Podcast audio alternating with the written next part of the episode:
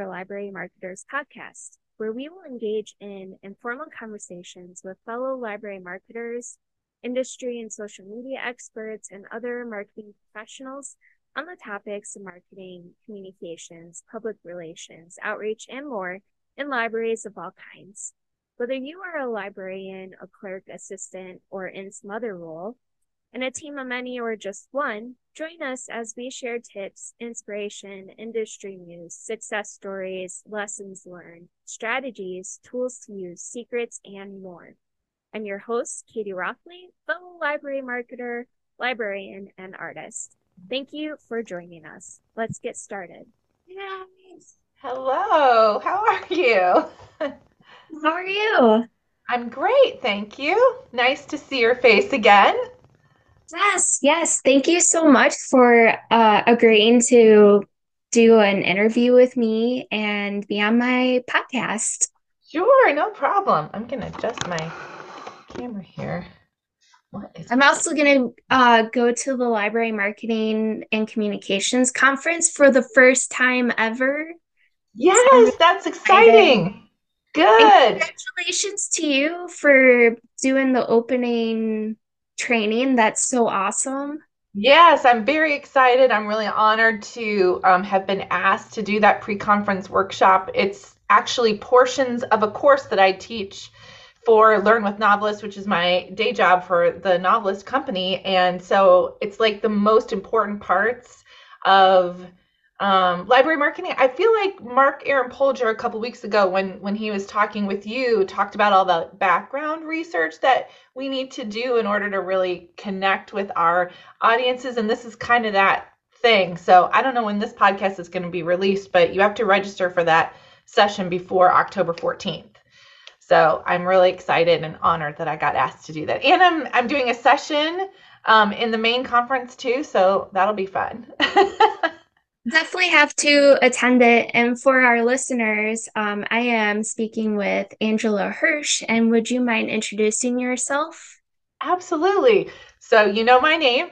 Um, my day job, I work for NoveList, which is a company that a lot of librarians know and love because we have a database that helps libraries connect readers with the books that they want and love. We have um, products that help libraries weed and purchase books for their collection. Um, we have a great product called LibraryAware that is all about library marketing. So it lets libraries create signs and bookmarks and send emails all with branded templates and it's just it's a lot of fun to work with and then we have the learn with NoveList platform which is professional development courses to help libraries learn how to reach readers and promote their library right now all of the marketing courses on learn with NoveList are taught by yours truly and were created by me. So I'm, I, I have they have a special place in my heart. But my colleagues who are librarians who are really great at Reader's Advisory have put together some amazing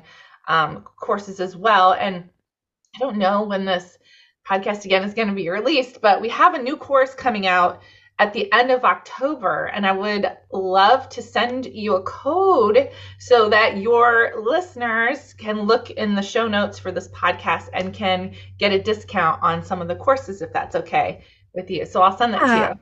Yeah. I will try and get this done this weekend because I actually have a weekend free. So Excellent. I will well, have to publish it this weekend. I'll send you the code right after this. And um, so that's like my day job. And then in my free time, so that's for um, I'm doing air quotes for people listening to this. Um, I have run a blog called Super Library Marketing, which I started at the very end of 2015, and it's just I post once a week on Monday mornings a long form post that's full of advice for libraries to do their promotions, and then on Wednesdays. I publish the Library Marketing Show, which is a YouTube series, about five minutes for each video giving more tips for library marketing. So um, that's that's who I am. it's fantastic. So if you've never heard of Angela Hursh or her blog Super Library Marketing or her YouTube show, you definitely have to start following her because it is super helpful.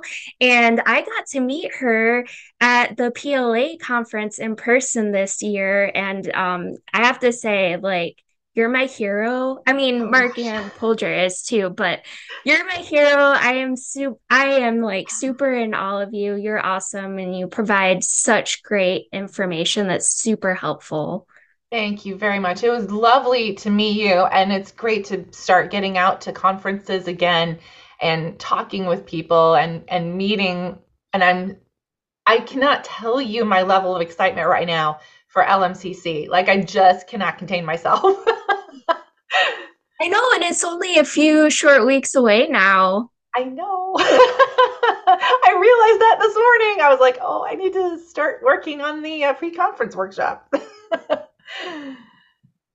well, uh, so I also know that you have a background in journalism and you're uh, an Emmy Award winning broadcast news anchor. I think that's what you told I me. I was a producer, so I was never on Sir. camera, which is hilarious because I always I never wanted to be on camera and then what did I do? I started a YouTube channel where I'm on camera all the time, but but um it's different in TV news. Um I think the women in TV news are criticized much more than they are in the library world. So uh, I was working behind the scenes putting together daily newscasts, writing scripts, working with reporters and anchors, um, helping edit video, all, all, of that stuff. I worked in the investigative side for a while. And then toward the end of my TV career, I did, I took all of the um, news stories that were on TV and translated them for the website. So I was basically in charge of my station's website and social media channels, which is kind of where I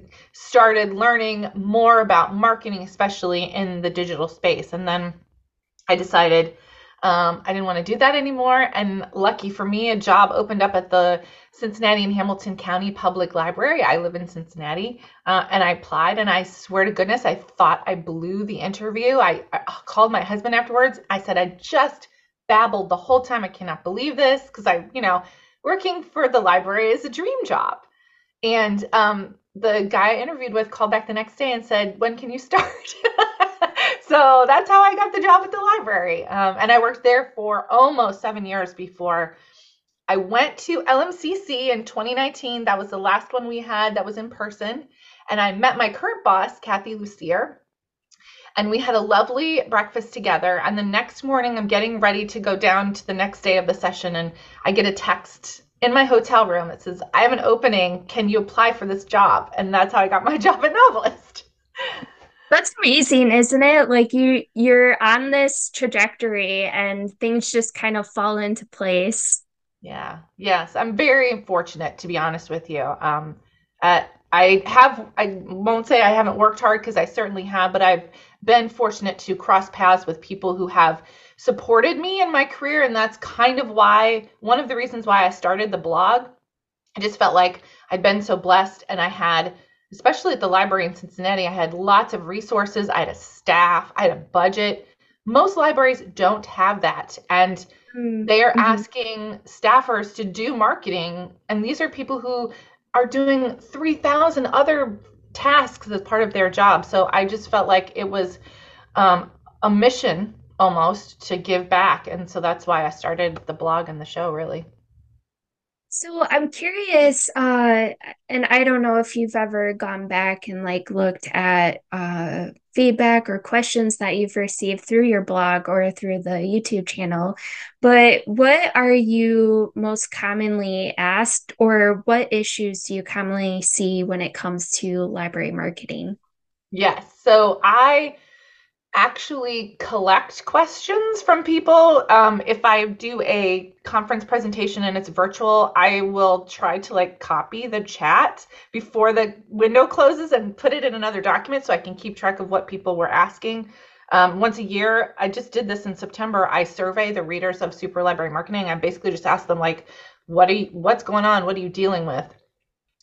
Um, the the kinds of questions I get have changed over time, obviously, but I would say still the number one thing that most libraries are struggling with is organic social media reach. Um, there are a lot of libraries that are feeling increasingly frustrated with the time it takes to create content for all of the platforms and the lack of a return on that investment of time.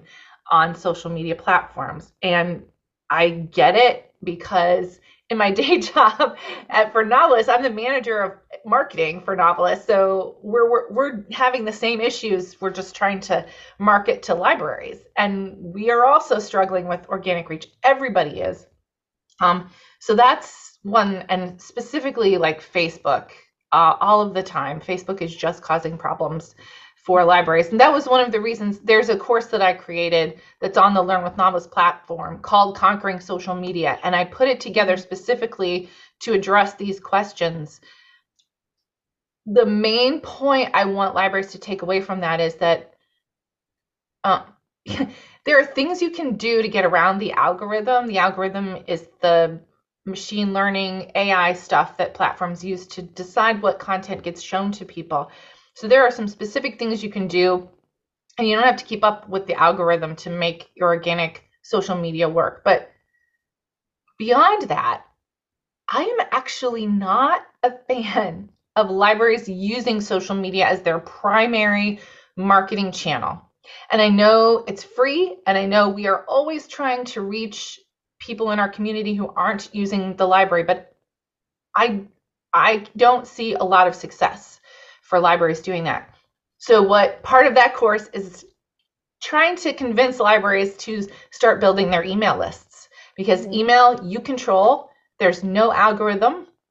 You can separate your audience by their interests and give mm. them things that they want specifically and connect with them. And I just think um, it's a lot, it's a much better, much more effective tactic than social media. Um, other questions that I get. Uh, a good a good trend that I'm seeing. I'm seeing a lot of libraries start to ask more about measuring their marketing and how to do it specifically.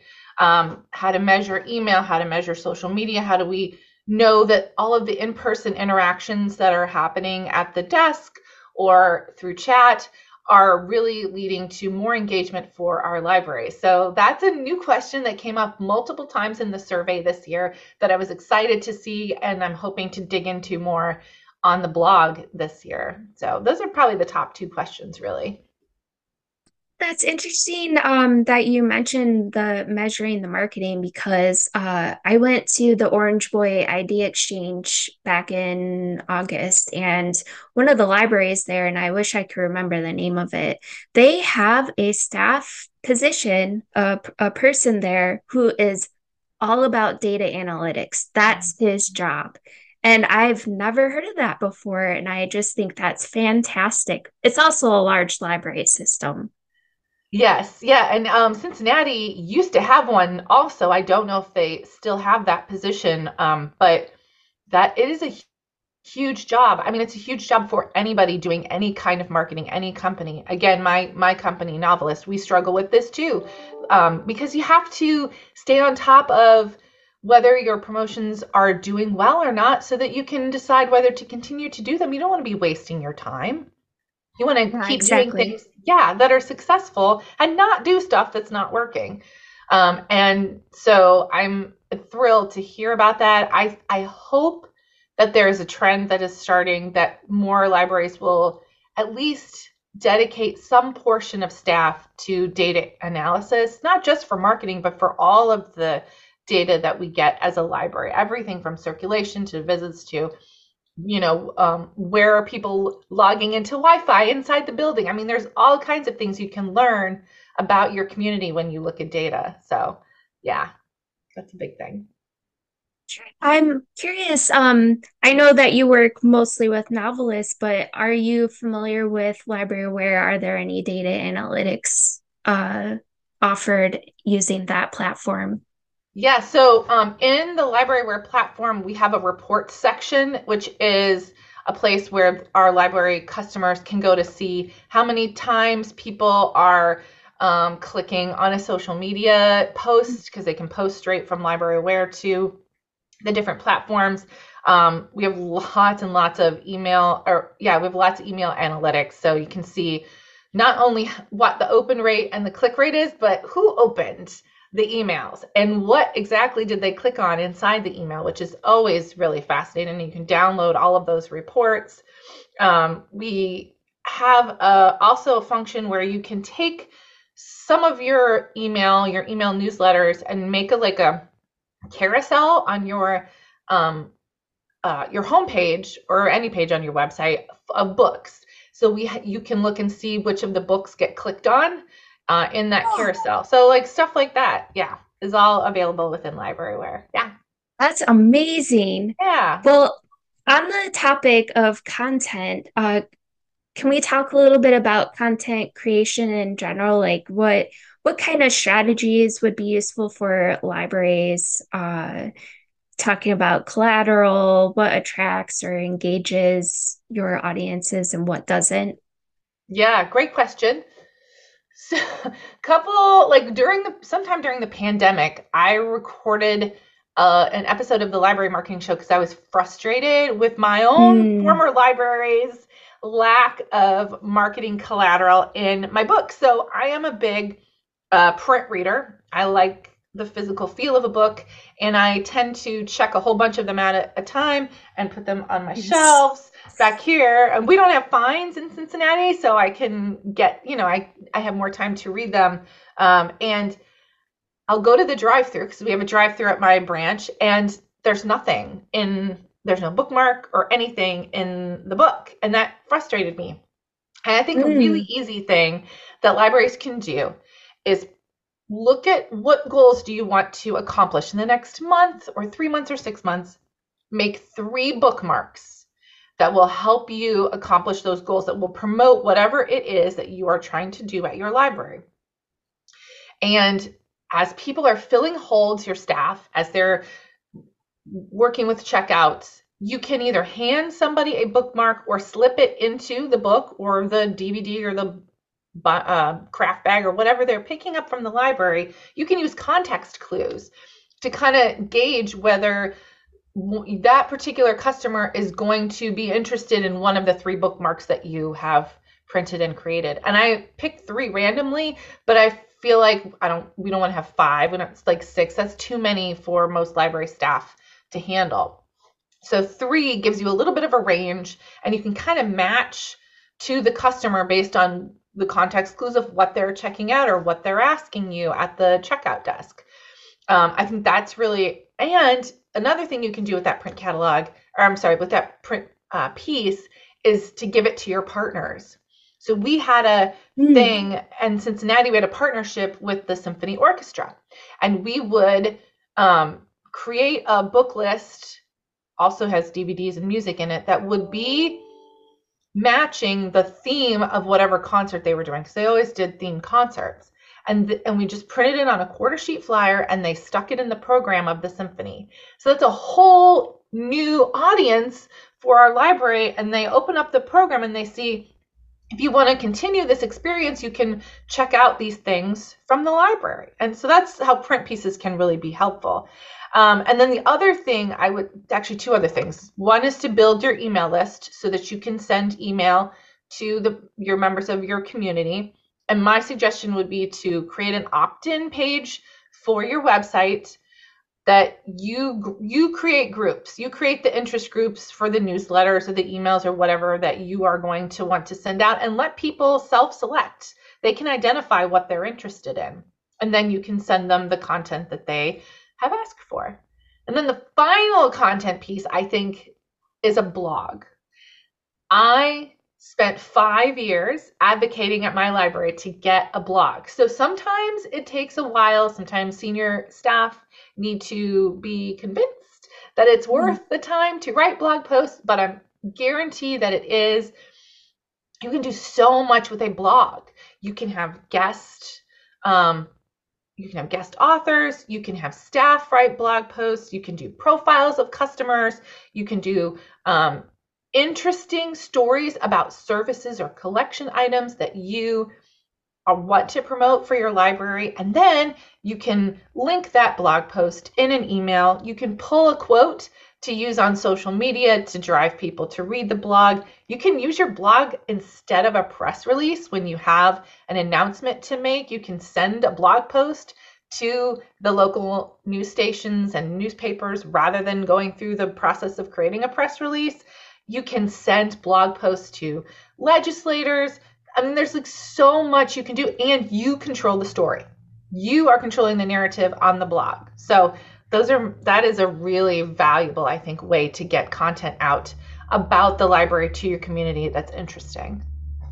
Those are great ideas. And I'm so sorry, my camera just turned off on me. This happened in my interview with Mark too. And no problem. To come back on. So I'm gonna have to get a new camera. But uh thank you for all of that. I something's as simple as just creating uh three different types of bookmarks and putting them in the books as people check out or offering them at checkout or even for when people come in to pick up their holds or through a drive up window it that's so easy. Yeah. Yeah that's what um, you know i'm always trying to find honestly the easiest thing to do because i really am aware of the time constraints that most library staff have when they're trying to promote the library and do all of the other things that are necessary as part of their job. Yeah and i i so the first library I worked at had a blog, but it didn't have a large following, and I'm not sure why that was. Uh, the blog responsibility often fell to the interns at the time. I'm not sure if they still maintain it or not. But what advice can you give for content, uh, you know, publishing content on your blog?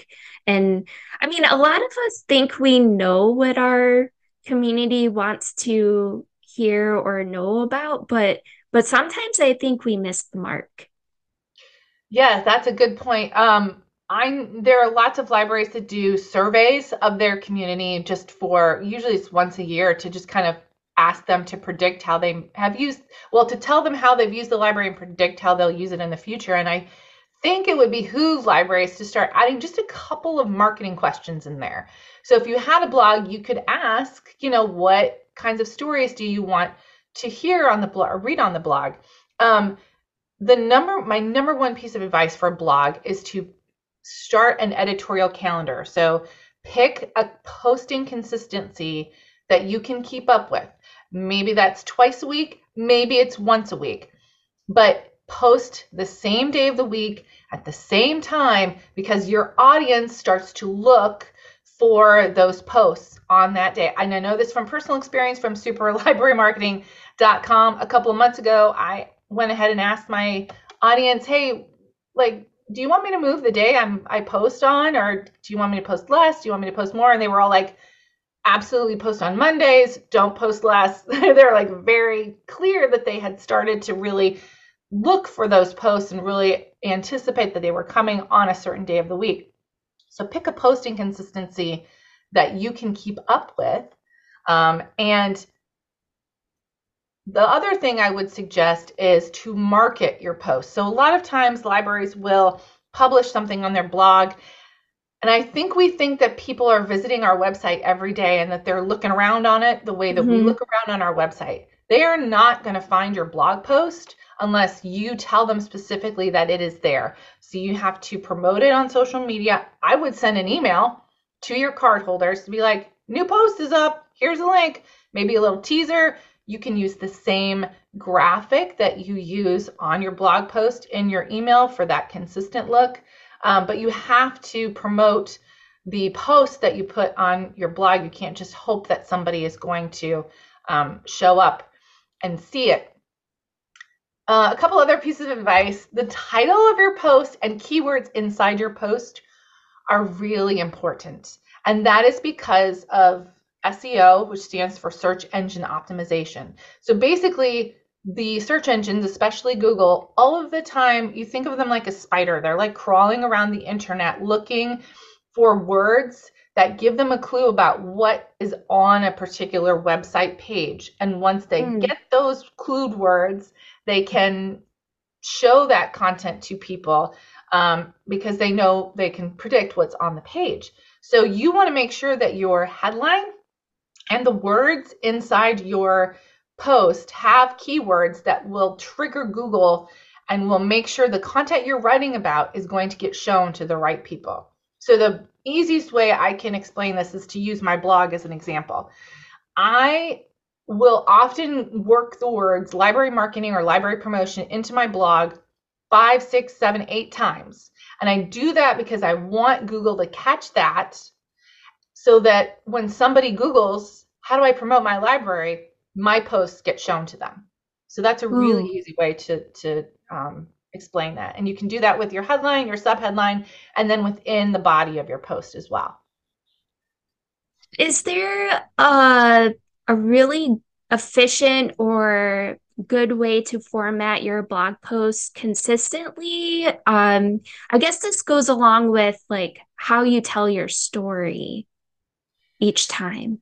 Yeah, yeah. Um, I, oh, that's a really good question. So one of my favorite techniques for blog posts, I, is I was going to say I do this on almost every post, and I I do actually do this. So I try to start every post with contextualizing whatever I am writing about in some personal fashion.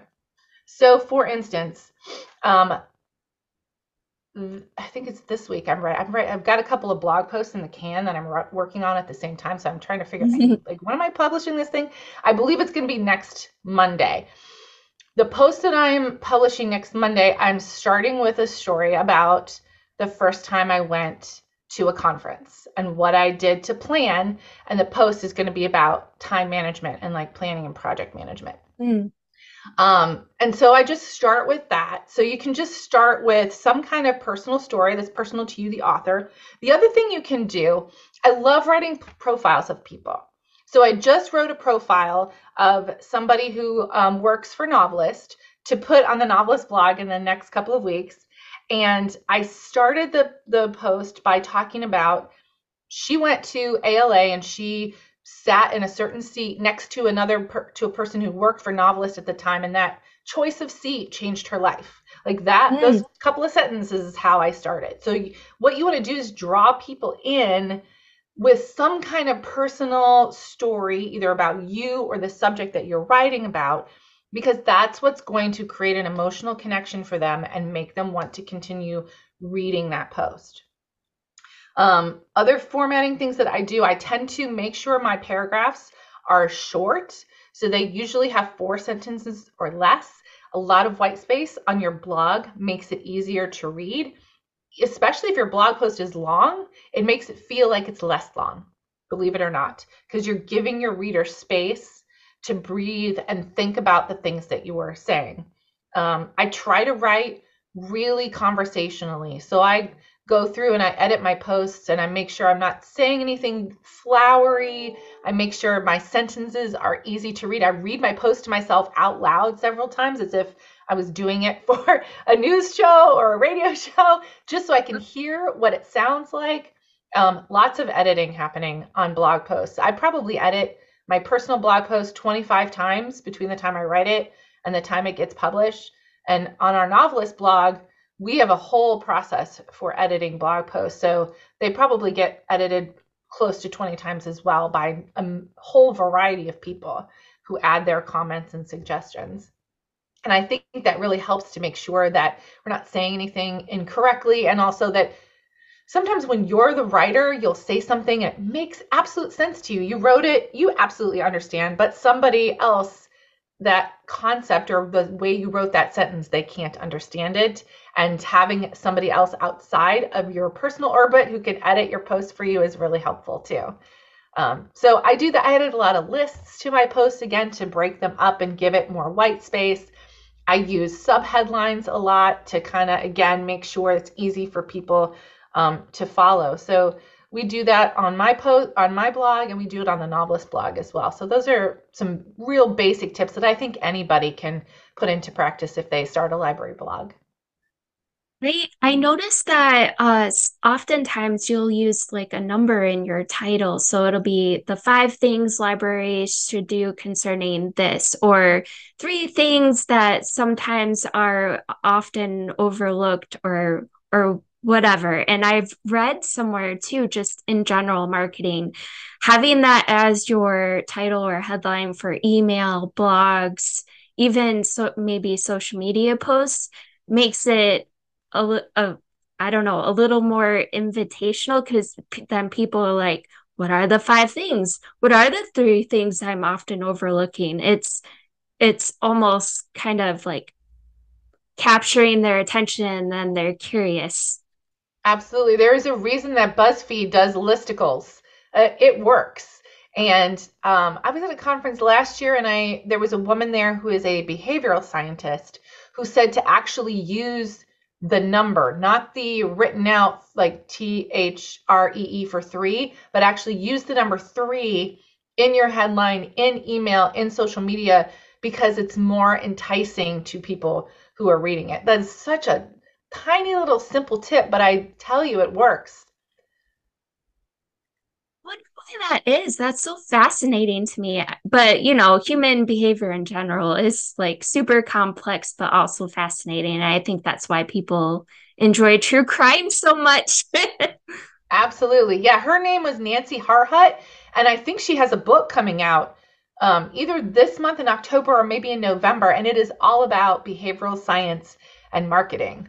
Um, and I think she was probably testing out some ideas in this presentation that I saw, but it was, and it was, her presentation was like the 15 things you can do to make your emails get open more frequently. so she was even oh. using some of her techniques in the name of her presentation. So it, it works for lots of things. People love lists. So I don't think you can ever go wrong with a list.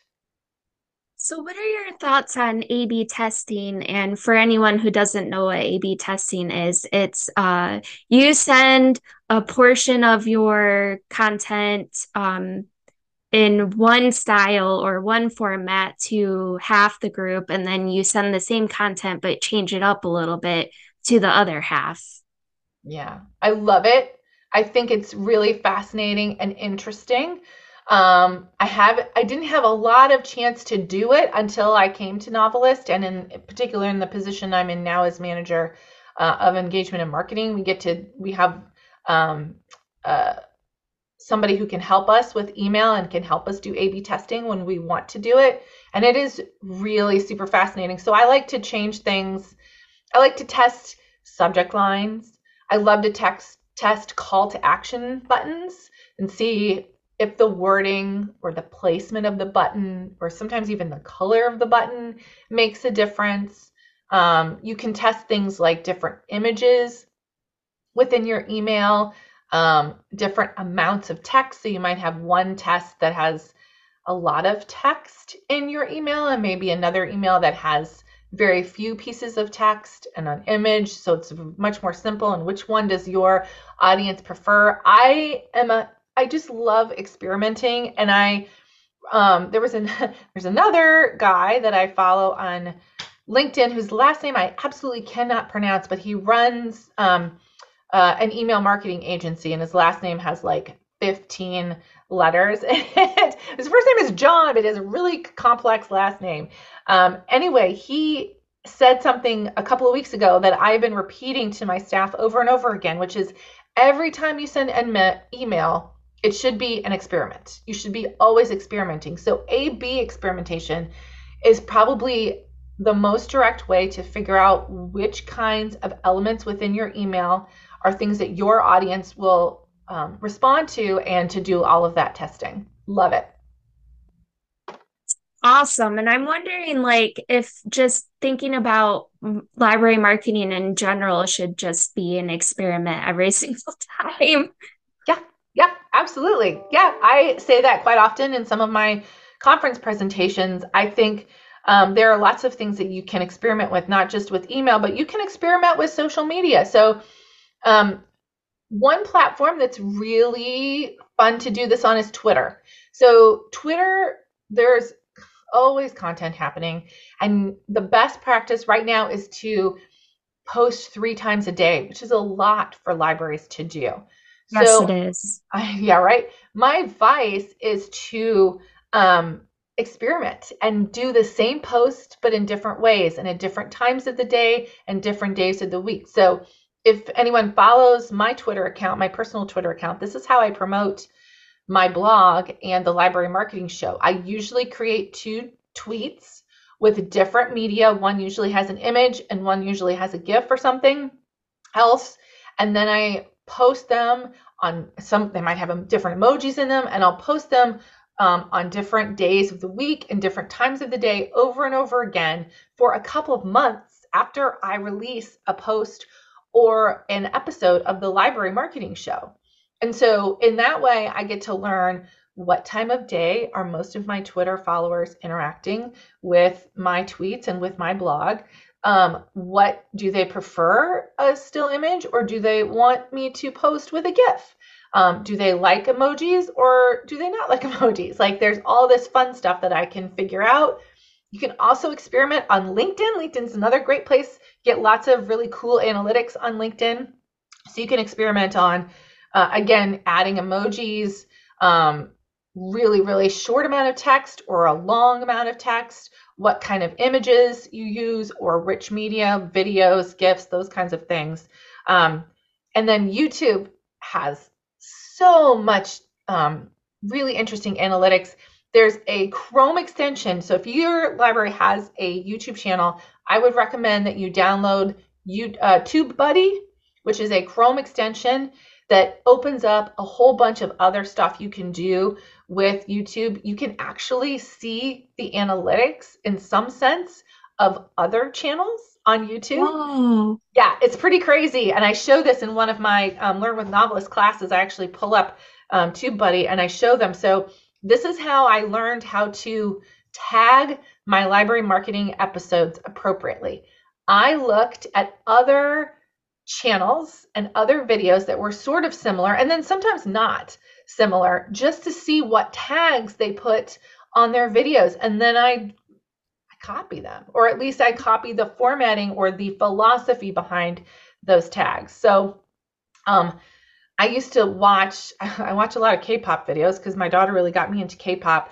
I was a really big fan of, of the Try Guys. They had their social media um, folks do a really good job of tagging their YouTube videos. And that's really honestly, I, from watching their videos and looking at their tags using TubeBuddy, and it just comes up automatically. You don't have to do anything once you've downloaded that Chrome extension. But I would just look and see, I could see what tags they used, how many they used.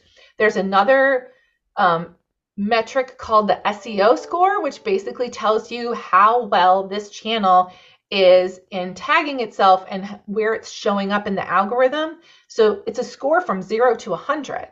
And their videos were always at like 95 or 100. So I wanted to do whatever it was that they were doing with my um, video. So I'm always trying to like get my SEO score up there with tags, um, adding cards, adding you know different types of end screens that you can experiment with on YouTube. I mean, honestly, the possibilities are endless. There's probably too much that we could experiment with for the bandwidth that most library staff have and the time they have to devote to promotions. But knowing that those possibilities are out there and knowing that you can always improve, I think is just really the thing that makes marketing and promotion an incredibly fun job. Oh, thank you for that, Angela. I had no idea TubeBuddy existed. So happy that that you met with me today. That's amazing. Um yes, I'm curious. That that kind of leads me to my next question is what are your thoughts on how many platforms libraries should actually be active on or should have? That is a great question. And it really depends on the library and your goals or your. So I would, uh, I, and I cover this in the self paced course, Conquering Social Media, but uh, we go through like a whole process for deciding where to post. So you first look at your library's overall goals. What do you want to accomplish? And then who is the target audience that you need to reach in order to accomplish those goals? And then you look at the platforms to find out where that target audience is interacting on social media. Keeping in mind that there is nothing your library can do to drive a certain audience to a certain platform. Those people are already going to be there and or the platforms are going to decide who they're marketing and they're going to curate an audience based on their goals. So for instance, if you are really into reaching senior citizens for to to reach some goal that your library wants to do, we know for the most part that people who are 65 and older are not fully interacting, at least not yet, on Instagram. They're not on LinkedIn. They're definitely not on Twitter. Where are they? They're on Facebook. So that means you're going to target that audience using your library's Facebook page because that is the audience that is there and available for you to target. Um, I interviewed a library in Canada and they were really frustrated with their Instagram engagement. And so they made this decision to look at the audience that was available to them on Instagram and they realized that most of those who were interacting with their Instagram page were um, caregivers with young children. So they decided to completely focus all of their Instagram posts on early literacy, the services that they offer at the library, including story times, books, um, tips for parents and grandparents and aunts and uncles and teachers. That their Instagram account is fully focused on early literacy, and their engagement rate went up because they catered their content to that target audience. But they're also in doing that, reaching a library goal, which is to get the people who are in that age group engaged and coming to story times and coming to the library to help, you know, to check out books for their kids. So it's kind of really depends on what your library's goals are and the available audience on the platform. And I'll end this by saying it is absolutely okay to post on only one channel. If that is A, all you can do consistently and with your amount of staff time and resources. And B, if that's where your main audience for whatever goals you are trying to reach, if that's where they are interacting, it is okay to do just one platform. That's good to hear because I think a lot of us are uh, maybe we make the assumption that we have to be on all of the platforms. Yeah, yeah, yeah. I don't think you do at all. Nope. um, yeah, and I think and I think when libraries try to do that, when they try to be on all of the platforms and they're kind of stretching themselves thin, they're not creating the kind of content that is really engaging for those audiences and engagement rates go down and then they feel like a failure and it's just kind of this like loop of self-destruction. So I would say pick up one or two platforms get really good at them, get your engagement rates up, be really focused about the kind of content you post on those platforms. And remember, you're always going to be at the mercy of the platforms and the algorithms. So, part of your social media strategy should always be to take those people from the platforms and get them to sign up for your email newsletters.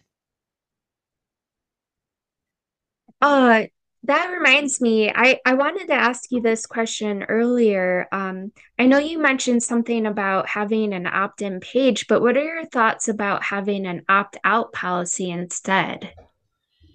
Um, I think both can work in conjunction.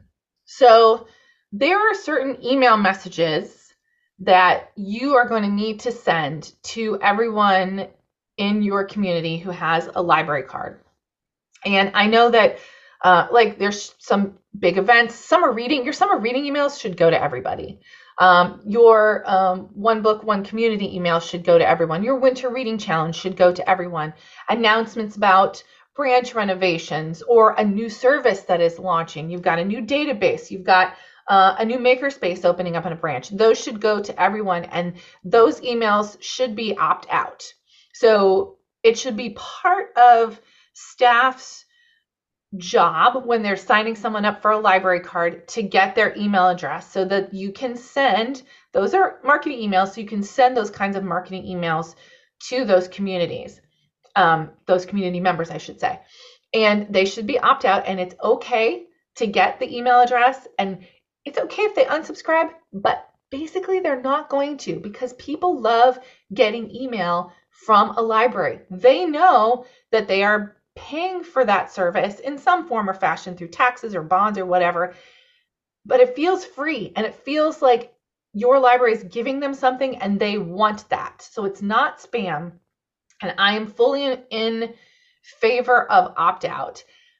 I do love opt in for specialized interest groups. So if you know mm. that you are going to be creating a whole series of programs for your makerspace and you want people to, you want to send those emails to people who really want to engage with and use the makerspace.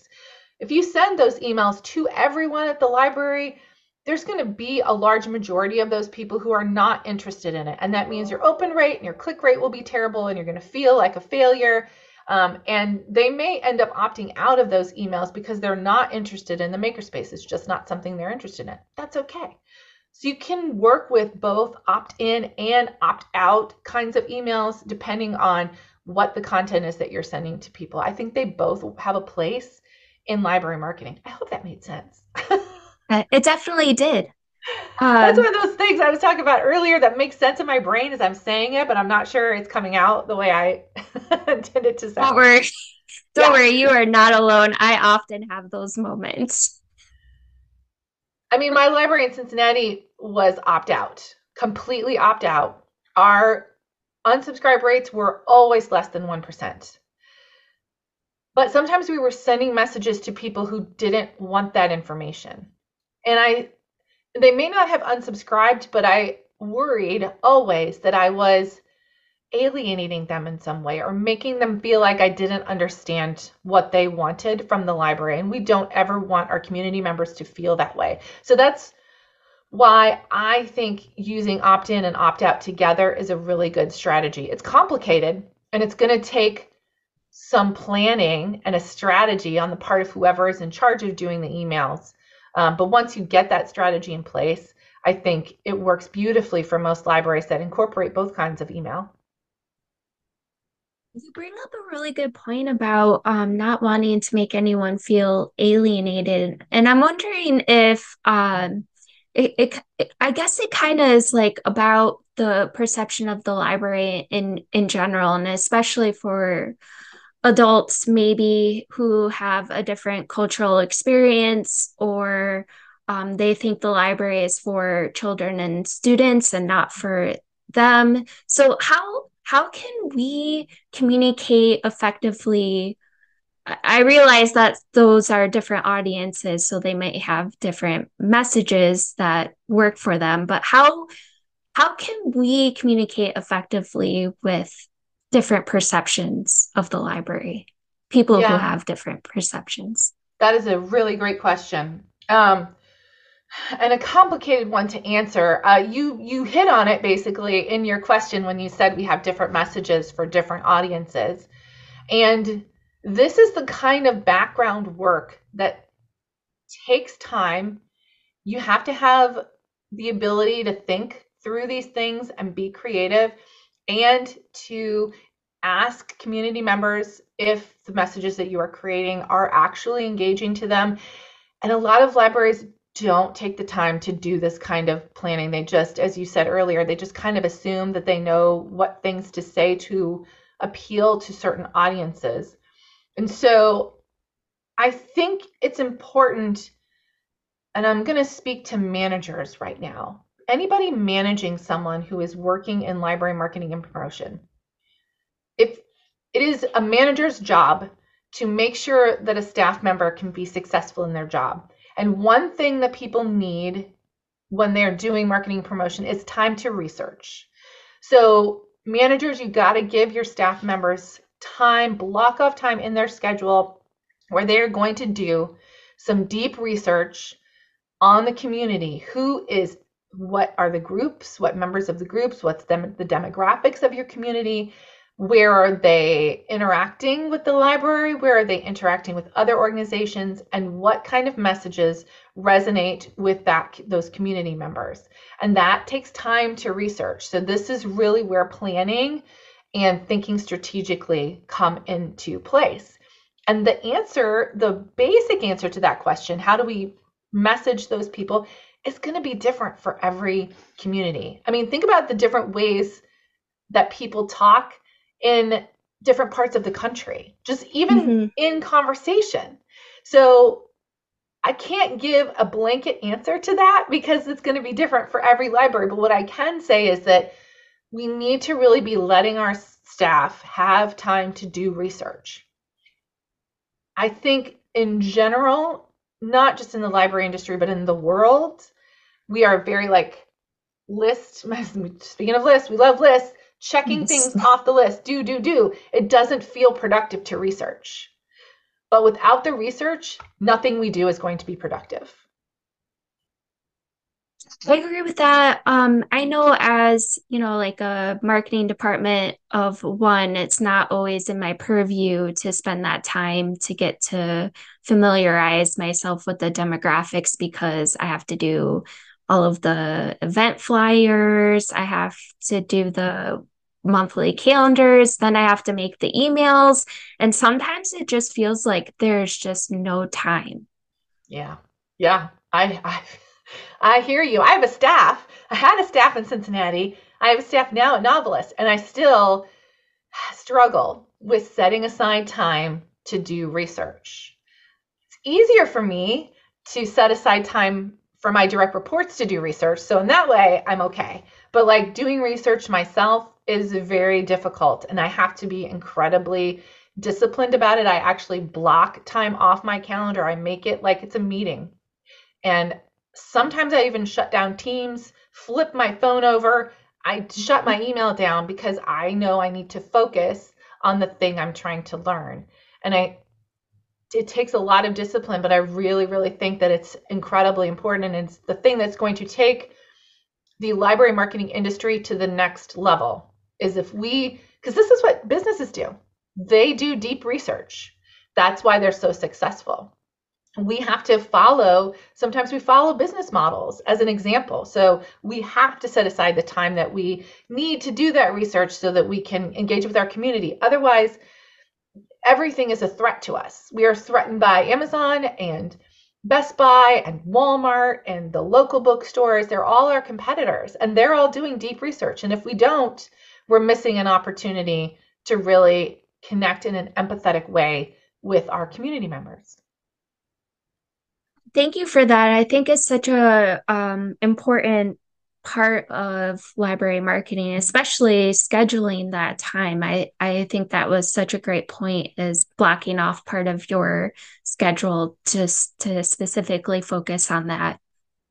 Yeah. And don't feel like it's not busy work or not productive it absolutely is productive. And one thing I would encourage libraries to do as they're doing this research is to share what they've learned with the rest of the staff so that they can understand what it is you're doing in marketing and promotions because there may be tidbits that you discover in your deep research that other departments could use in some other way to create programs or um, when they're engaging with patrons customer service oriented engagements. Like anything you learn can be shared with other departments in your library and everyone can benefit from that research.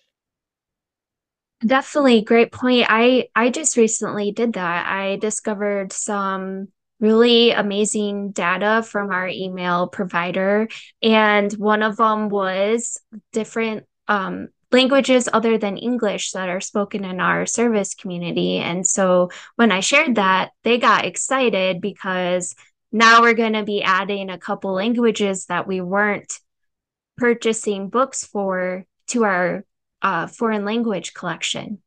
Yeah, super smart. Um, one of the things that I learned in research when I worked at the library in Cincinnati, um, we learned somewhere along the line while we were thinking about doing our facilities updates. So we were doing research in conjunction with the companies that were going to be renovating some of our library buildings. And somewhere along the line, somebody discovered that there was a percentage of our population that was there. So everybody had to, um, all the card holders have to designate a home library. That's where they, when they put a book on hold, that's where the book comes up available on the hold shelf. We have 41 locations in Cincinnati. So that was really important. But there were a lot of people who had designated their home library, but it wasn't near their home. It was mm. near their work or near their school. So they are driving somewhere else. They don't live in that neighborhood. And we were assuming incorrectly that people who were going to that branch lived in that neighborhood, but they didn't. So that was mind blowing and ch- really changed our focus in terms of marketing quite a bit. So that's just like a little thing that I would have never thought to research that completely changed the way we did business at the library. Yeah, I mean, such a great point, and it, I mean, it really shows how essential it is to to invest time and effort in doing the research. Yeah, yeah, absolutely. So, I know we only have a few more minutes left, so I'd really like to close by asking you, what's your favorite library marketing or general marketing book, or where do you find your inspiration? Yes. There is a woman, her name is Ann Handley, and she's actually a principal for marketing profs, which a lot of people have heard of.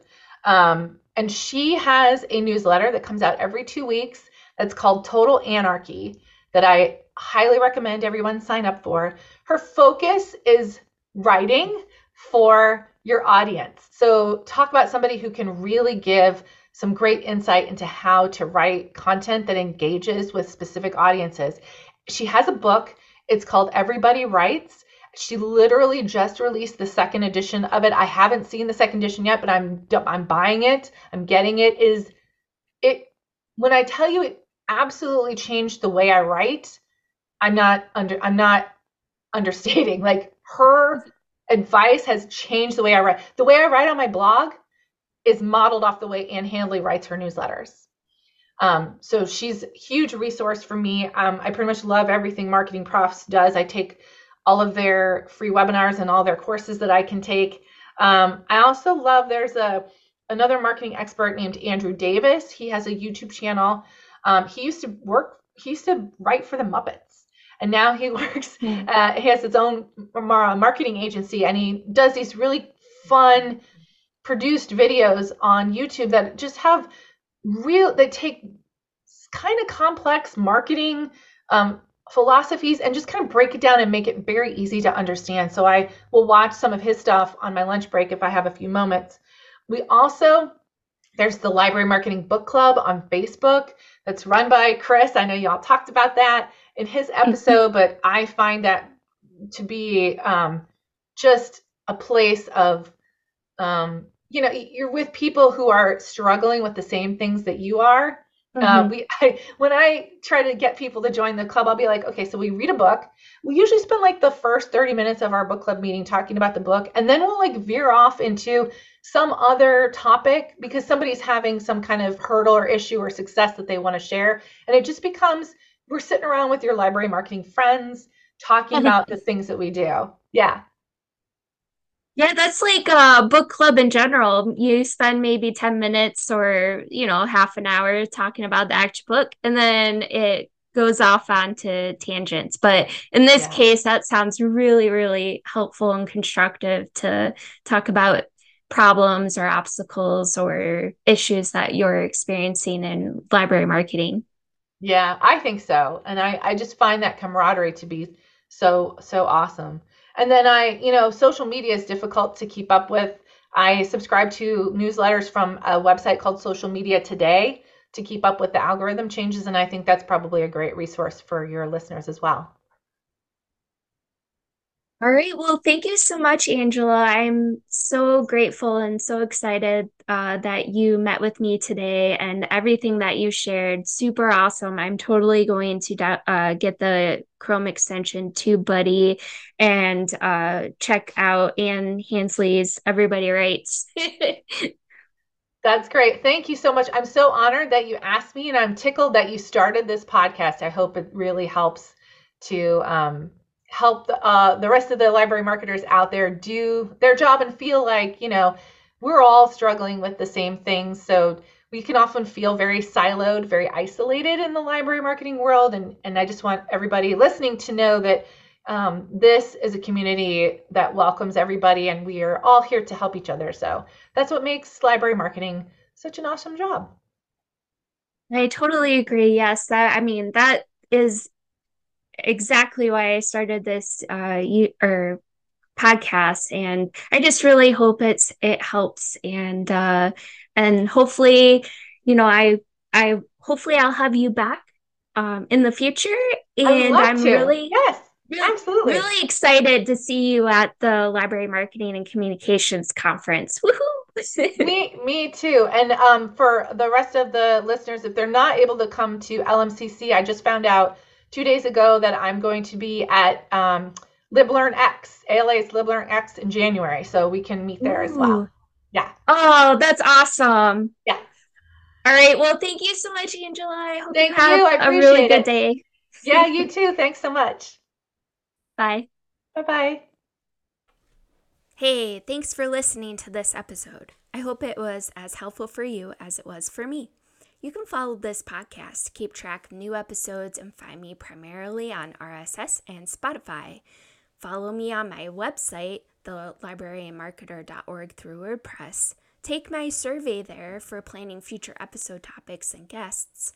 Or send me questions, constructive feedback, ideas, and anything else at info at thelibrarianmarketer.org. It's also in the show notes. And if you enjoyed this episode, please leave a review. Until next time.